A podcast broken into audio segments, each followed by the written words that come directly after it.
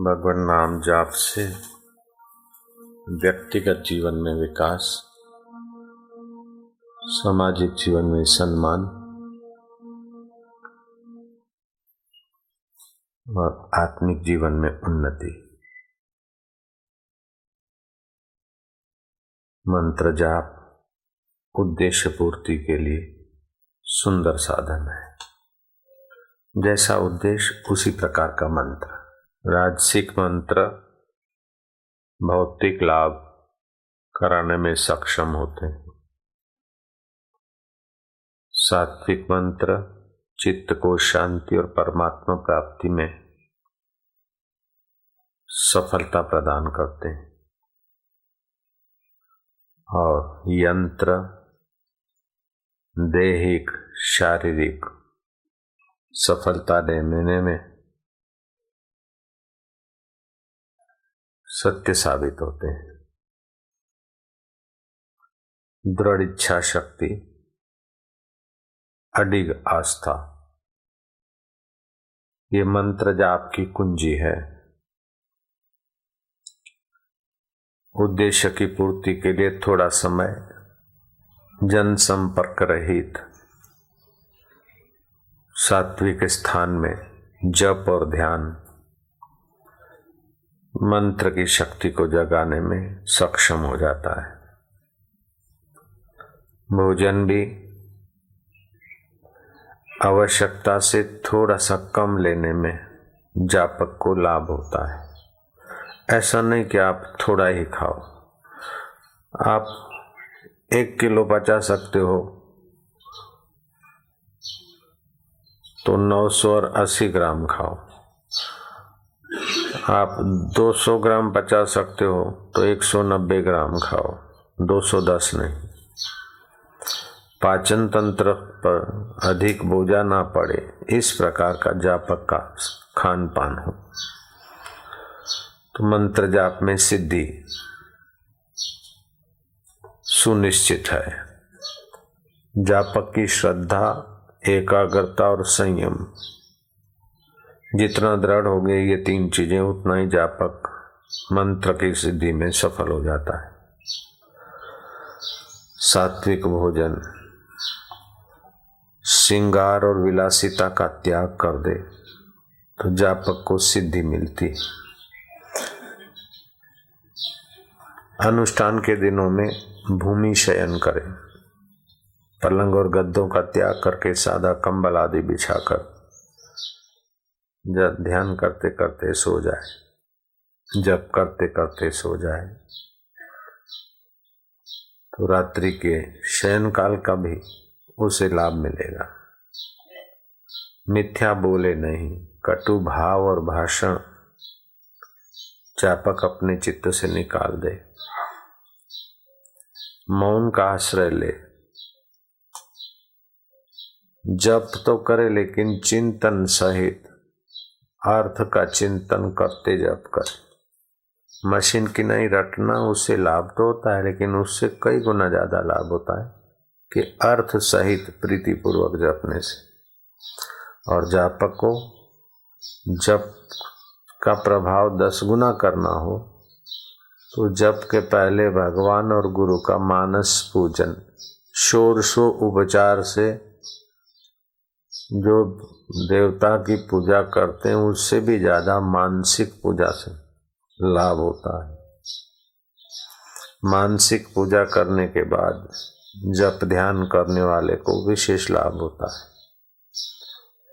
मनोविकार मन में जैसे विकार आ जाए, उसके अनुसार निर्णय ना ले, विकारों का दमन करे, विकारों को बलपूर्वक कुछ ले जैसे काम बेकार है तो आज से दो हफ़्ता, चार हफ़्ता, छह हफ़्ता तक काम बेकार में नहीं गिरूँगा। पत्नी को भी समझा दे। और बल बढ़ाने के लिए गहरा श्वास ले, आधा मिनट रोके और फिर भगवान नाम का उच्चारण करे। तो प्राणायाम से संकल्प शक्ति, मन शक्ति। सुदृढ़ होती है तो विकारों में गिरने की नौबत नहीं आती। जिनको संयम का सहारा लेना हो, इसी जन्म में अपना महान कार्य सफल करना हो, उसको ब्रह्मचर्य का पालन करना चाहिए, संयमी रहना चाहिए। और जितना जीव पर नियंत्रण होगा, उतना काम विकार में आसानी से नियंत्रण होगा। एक तो चाटुकारिता का त्याग और दूसरा भगवान नाम जप का आश्रय ब्रह्मचर्य पालने में सीधी सहायता पहुंचाते हैं। चित्त को वित राग की वस्तुओं को बांटकर उपयोग में लाए। तो राग मिटेगा तो द्वेष भी मिटेगा। चित्त सम रहेगा, सम, समता ये परमात्मा प्राप्ति का सुंदर में सुंदर और सहज साधन है। निष्प्रियता और जब करे तो तन्मय होता जाए। मंत्र जपते जपते ध्यान में तन्मय होता जाए। बारंबार जाप। चित्त को निर्मल बनाता है, शरीर को भी शुद्ध करता है। नानक जी कहते हैं, बार बार प्रभ जपियो। पी अमृत इ मन तन धृप्तियो। ए मेरे मन बार बार भगवान नाम का चिंतन कर, ध्यान कर, और तू भगवान नाम के चिंतन और ध्यान के अमृत से तृप्त हो जा। काम में नहीं, लेकिन तू राम में तृप्त हो जा। भोग में नहीं तो योग में तृप्त हो जा। बाहर के विकारी विनाशी जीवन में नहीं, लेकिन तू अंतरात्मा के अविनाशी सुख स्वरूप में तू तृप्त होता जा। बार बार प्रभ जपियो पी अमृत इय मन तन धरप्तियो। नाम रतन जिन गुरमुख पाया, नाम रतन जिन गुरमुख पाया, तिस कछु आवर नहीं दृष्टाया। जिन्होंने गुरु के द्वारा गुरु मंत्र लिया, नाम रतन लिया और उसका रस ले रहा है, उसे फिर और कुछ सुख के लिए, भोग के लिए आकर्षित वस्तुएँ नहीं कर सकती। वो उपयोग करेगा, उपभोग में नहीं फंसेगा। नाम धन नामो रूप रंगा। उसका तो भगवान नाम ही धन है, नाम ही नामी के रूप को उभारता है और नाम ही के रंग से चित्त उनका रंग जाता है। जिस देव का नाम है, उस देव के गुण, उस देव की महत्ता, उसके चित्त को रंग डालती। नाम धन नामो रूप रंगा, नामो सुख हर नाम का संग। उसके लिए नाम का ही सुख, नाम को उच्चारण करते ही भगवान के ध्यान और माधुर्य में अपने मन को रंगने का उसका स्वभाव बन जाता है। नाम रस जो जन तृप्ताने, मन तन, नाम है नाम समाने। राम रस में, नाम रस में जिनका चित्त तृप्त हुआ है, वे फिर नाम जप में और नाम रस में ही तृप्ति का आनंद लेते और चित्त को शुद्ध करते। वस्तुओं को शुद्ध करने के लिए, परिमार्जित, परिवर्धित करने के लिए विज्ञान है। लेकिन अपने चित्त को शुद्ध करने के लिए धर्म है। विज्ञान ऐहिक सुविधाएँ देता है, धर्म ऐहिक आत्मिक शांति देता है, परमात्मिक वैभव से एक करता है।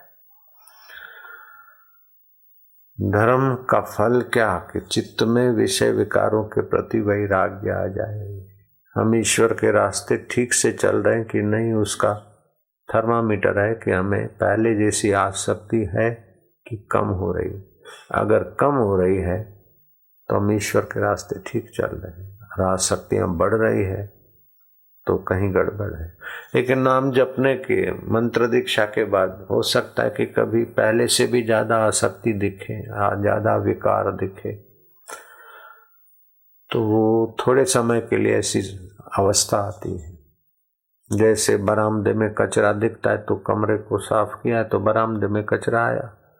ऐसे नाम जपते तो कई जन्मों में भटकाने वाली जो वासनाएँ हैं, आसक्तियाँ हैं, वो नाम कमाई के बल से वहाँ से ढकेली जाती तो साधक के जीवन में कभी कभार पहले की अपेक्षा भी वासनाएँ आदि विशेष दिखे, लेकिन उस वासना में बहे नहीं, निर्वासनिक होने का संकल्प करे सुबह उठकर। जब ध्यान के समय लंबे श्वास ले, आज मैं इस विकार में नहीं गिरूँगा, आज मैं अधिक खाने की चटुकारी में, चटोरापन में नहीं गिरूँगा, अधिक बोलने की गंदी आदत में नहीं गिरूँगा। चिड़ जाने के स्वभाव पर आज मैं विजय पाऊँगा, आज मैं शांत रहूँगा। ओम ओम ओम। काम विकार से बचूँगा मैं। ओम शांति। राम राम राम राम राम राम राम। जी का और हनुमान जी का ध्यान करे और राम जी का नाम उच्चारण करे काम विकार से बचने के लिए। लंबा श्वास ले, राम राम राम राम राम। तो एक बार नहीं तो दूसरी बार दूसरी बार नहीं तो तीसरी बार सफल हो जाए। अपनी कमी अपने को पता है। जो जो कमियाँ हैं, जहाँ गिरावट होती है, उन गिरावट को आज संकल्प करके हर रोज सुबह, आज संकल्प करके, आज के दिन उन गिरावट को नहीं आने दूँगा। क्योंकि मैं भगवान का हूँ, भगवान का सामर्थ्य मेरे साथ है। इस प्रकार भाव करके जीवन रसायन पुस्तक है, थोड़ा पढ़े। ओम ओम ओम ओम ओम ओम हरि ओम।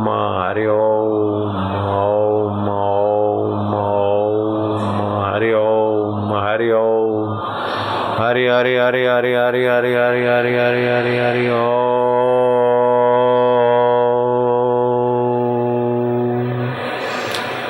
हरि हरि हरि हरि हरि हरि हरि हरि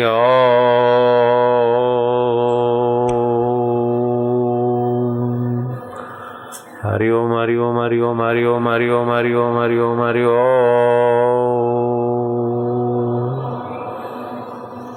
जो अपने में कमी हो, उसको निकालने का संकल्प करे बार बार दोहराए और इस प्रकार करे। आठ दस मिनट ऐसा दोहराने से जादू ही लाभ होने लगेगा। उठत बैठत सोवत नाम, कह नानक जन के सद एकाम फिर उठते बैठते सोते भगवान नाम जप अथवा भगवान नाम के अर्थ में आनंदित होता रहेगा। भगवत जनों का तो यही मुख्य काम है। जीव के दो कर्तव्य हैं मनुष्य के। एक तो ऐहिक रिश्ते नाते के अनुसार जो कर्तव्य आप पड़ता है, पत्नी का भरण पोषण करना, पति के लिए भोजन आदि बनाना या पति को की सहयोगी प्रवृत्ति करना। पुत्र है तो पिता के सहयोगी प्रवृत्ति करना, पिता है तो पुत्र के विकास का प्रयत्न करना पड़ोसी पड़ोसी के हित का व्यवहार करना। ये ऐहिक कर्तव्य है। दूसरा होता है वास्तविक कर्तव्य। वास्तविक कर्तव्य जीवात्मा अपने परमात्मा स्वभाव को पाले जीवात्मा अपने परमात्मा के सुख को, सामर्थ्य को, सानिध्य को महसूस कर। ये मुख्य कर्तव्य है। तो ऐहिक कर्तव्य, सामाजिक कर्तव्य और मुख्य कर्तव्य परमात्मा के साथ अपने चित्त को जोड़ने का। दोनों कर्तव्य पालने का संकल्प करे सुबह तो अपना बल बढ़े। जब परमात्मा प्राप्ति के रास्ते का संकल्प दृढ़ होता है तो एक संकल्पों में आसानी हो जाती है। जब परमात्मा प्राप्ति के रास्ते का संकल्प में दम नहीं है तो एक कर्तव्य करते करते आदमी बेईमानी का आश्रय लेता है, झूठ का आश्रय लेता है। राग, द्वेष और दूसरों को नीचा दिखाने का आश्रय लेता है। ऐहिक ऐहिक कर्तव्य भी पालने में सफल नहीं होता। ऐहिक कर्तव्य पालना ये धर्म है, और धर्म का फल है कि वैराग्य है पचास साल हो जाते फिर भी कुर्सी नहीं छोड़ते, साठ साल हो जाते, सत्तर हो जाते, फिर भी आसक्ति नहीं मिटती। तो ऐहिक कर्तव्य नहीं पाला। धर्म का अनुष्ठान से वैराग्य होता है। धर्म ते बिरति योग ते ज्ञान ज्ञान ते मोक्ष पाए पद निर्वाण। निर्वाण पद को जैसे दिए में तेल नहीं डाला तो दिया बुझ गया, ऐसे ही नई वासनाएँ चित्त में नहीं आई तो पुरानी वासनाओं और कर्मों का तो प्रारब्ध पूरा हो जाता है, चित्त निर्वासनिक हो जाता है। लेकिन आदमी कर्म करता है तो वासना को तृप्त करने के लिए करता है। धर्म का आश्रय नहीं, धर्म का आश्रय लेगा तो वासनाएँ नियंत्रित हो जाएगी। नियंत्रित वासनाएँ जल्दी ईश्वर से मिला देती है और अनियंत्रित वासनाएँ मनुष्यता से भी नीचे गिरा देती जब कितना भी करे, दान कितना भी करे, ध्यान कितना भी करे, लेकिन जगत में सुख भोगने की जो वासना है, वो जीव को फिर परम सुख से वंचित कर देती और जितना जागतिक सुख ज़्यादा भोगने की वासना की और कर्म की, उतना ही वो जल्दी बीमार हो जाता है, लाचार हो जाता है, मोहताज हो जाता है। खिन्न हो जाता है और अपने को ईश्वर प्राप्ति के योग्य ही नहीं मानता, अयोग्य बन जाता है। वास्तव में मनुष्य जन्म ही ईश्वर प्राप्ति की योग्यता का प्रमाण पत्र है। ईश्वर को पाने के लिए ही मनुष्य जन्म है। बोले, हम योग्य नहीं है। अगर तू योग्य नहीं होता तो ईश्वर तुझे मनुष्य शरीर ही नहीं देता। जैसे गडरिया को कोई प्रिंसिपल नहीं बनाता जैसे अंगूठा छाप को कोई शिक्षण मंत्री नहीं बना सकता, अथवा प्रिंसिपल नहीं बना सकता, उसमें योग्यता होगी तभी वो शिक्षण मंत्री अथवा तो प्रिंसिपल बन सकता है। ऐसे ही कुछ न कुछ जीव पर ईश्वर की कृपा से योग्यता आई, ईश्वर की कृपा हुई इसलिए मनुष्य जन्म मिला है। मनुष्य जन्म यही साबित करता है कि आपको ईश्वर प्राप्ति का भी कर्तव्य पालना चाहिए। ये मेरा कर्तव्य है, मैं निर्दुख रहूँ। ये मेरा कर्तव्य है, मैं ईश्वर के साथ जुड़कर एकाकार होकर हरकत करूँ। ये असली कर्तव्य तो पालते नहीं तो सामाजिक कर्तव्य में भी आदमी गड़बड़ कर देते और अधर्म हो जाता है। सामाजिक कर्तव्य है कि दूसरों के अधिकार की रक्षा करना। माँ का अधिकार है, बेटे से सेवा ली, बस कर ली। फिर माँ हमें ये दे, वो दे, छोड़ दे। पिता हमें ये दे, वो दे, छोड़ दे। सामने से कुछ मिले, ये इच्छा छोड़कर, अपने अपने तरफ़ से जो कर्तव्य वो कर लिया तो आपको वैराग्य होगा। विवेक आएगा तो ईश्वर के लिए कर्तव्य कि ईश्वर का सुमरण करो। अर्थ सहित ईश्वर के स्वरूप का चिंतन करते जाओ। कबीर जी कहते हैं, सांस सांस सुमरण करो, यह उपाय अति नीक। ये श्रेष्ठ उपाय है। श्वास श्वास भगवान नाम का सुमरण करो। तुलसीदास जी कहते हैं भी बस हूँ जासू, नाम न रखा कहें जन्म अनेक चित अगदाई विवश होकर छींकते, ठोकर खाते। हे राम, हे प्रभु, हे भगवान, विवश हूँ जासु नाम, नर कहीं जन्म अनेक। रचित अगदाई अनेक जन्मों से वासना रचित, जो संस्कार है, वो नष्ट हो जाते, काले कौवे छू होने लगते। हैं सादर सुमरन जो नर करही जो सादर आदर सहित सुमरण करता है। ध्यान प्राणायाम अर्थ समझ कर जप आदि करता है। उसके लिए तो कहना ही क्या? भववारी निधि गोपद इव तरही। संसार सागर गोपद की नाई तर जाएगा।